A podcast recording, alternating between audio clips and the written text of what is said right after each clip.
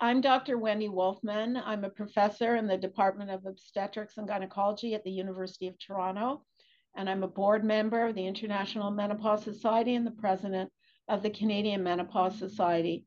I also run the Menopause Clinic and the Premature Ovarian Insufficiency Clinic at Mount Sinai Hospital. So, all the presenters that you're going to hear today attended the International Menopause Society 2022 World Congress that took place from October 26th to October 29th. And today it gives me great pleasure to introduce Dr. Claudio Soares, and he's from Kingston. He's a professor and head of the Department of Psychiatry at Queen's University School of Medicine. He's going to summarize the highlights of two interesting presentations from the meeting that I'm sure you'll find very illuminative. He's going to be talking about perimenopause as a window of vulnerability for depression. What have we learned so far? And the science of brain fog at menopause. Thank you so much for being with us, Dr. Soares, and we're looking forward to your presentation. Thank you. Well, thank you, Dr. Wolfman, for the nice introduction. It's my pleasure to be part of this exciting program. Uh, I will first um, present to you some of the content that I had a chance to present in, in Lisbon at the IMS about the perimenopause is a window of vulnerability for depression and what have we learned so far. So the first thing that I highlighted during my presentation was the fact that really women are more likely to be affected by depression than men. It really it happens across the, the reproductive life cycle. But there are certain windows of vulnerability that women are known for being more exposed to depression, and they tend to be associated with the reproductive events like premenstrual periods, perimenopause, and the perinatal period. But there's also a window of opportunity once we learn about the windows of risk. There's an opportunity for us to tailor the treatment for midlife women, and that's what we're going to be discussing today. So the next, the next um, concept or a couple of concepts I'd like to highlight for you today is the idea of a timing or window of vulnerability that happens during the depression menopausal women or, or midlife women. So on one hand, we know that the changes that are happening in estrogen levels and the wide fluctuations of estrogen during that time tend to be associated for some women to a higher vulnerability or with a higher vulnerability to depression during the menopausal transition. In other words, the greater the hormonal fluctuations, the higher the risk for some, but not all women, to be depressed. The flip side of that is, which is the window of opportunity, is the idea of um, administering estrogen or offering estrogen, particularly estradiol, 17 beta estradiol, as a way to minimize or reduce the hormonal fluctuations. And by doing that, one might be able to diminish or even prevent the occurrence or severity of mood symptoms during the menopausal transition. In other words, on one hand, you have a high risk for depression during those hormonal changes. On the other hand, you have the opportunity to use estrogen to minimize that risk or even prevent the risk of depression in midlife women.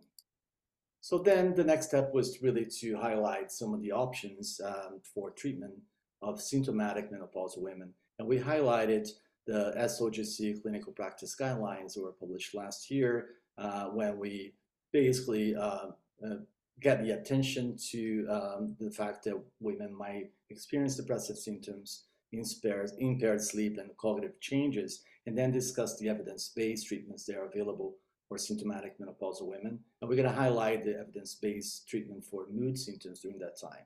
So the, the key distinction here is between women who have a new onset of depression versus a recurrent depression. For new onset of depression, really there's enough evidence for uh, treating depression across the lifespan with all those agents, SSRIs, SNRIs, mirtazapine, quetiapine, and cognitive behavioral therapy or CBT. They're all first-line indications for depression, and they work around the reproductive cycle for women, particularly menopausal women, perimenopausal women. All those agents have evidence base for treatment. For recurrence, what is more important to keep in mind is a prior response to a particular treatment should guide your decision as your first selection. In other words, if a woman enters the perimenopause suffering from depression and she had a history of responding well to a specific medication or a behavioral intervention, that should be your first choice. That should be probably guiding your decision.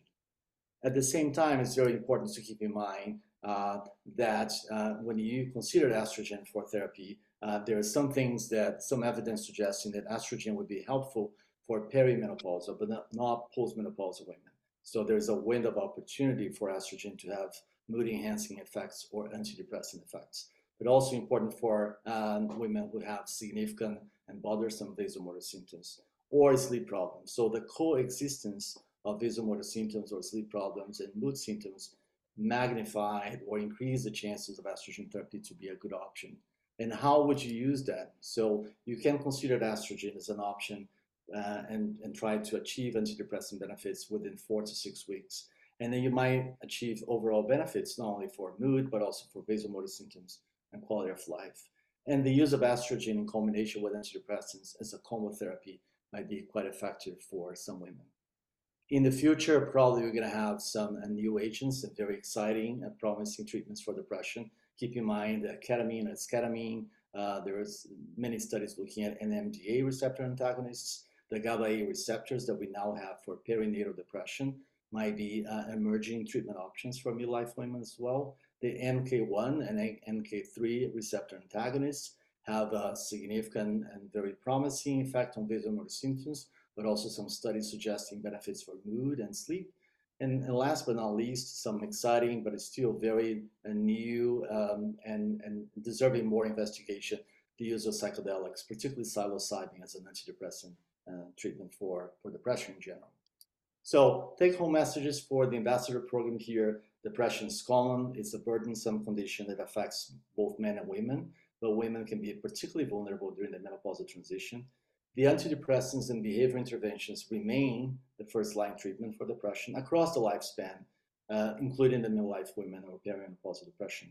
When you're planning treatment for perimenopausal women, only think about first onset versus recurrence, but also safety and tolerability are very important, and the presence of other symptoms, vasomotor symptoms or sleep and anxiety.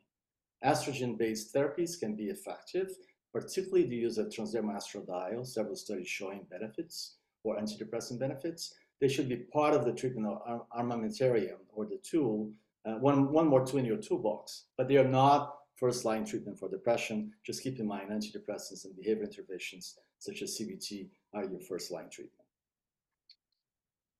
So next I'm going to talk about the presentation by Dr. Pauline Maki and the science of brain and fog in menopause. And Dr. Maki highlighted in that presentation that cognitive changes in menopausal women or, or perimenopausal women uh, happens in a small percentage of women. So most women will maintain their cognitive performance through perimenopause and postmenopausal years, but 10% will experience what we call clinically significant changes that can persist into the postmenopausal years. So what are those changes that happens during that time?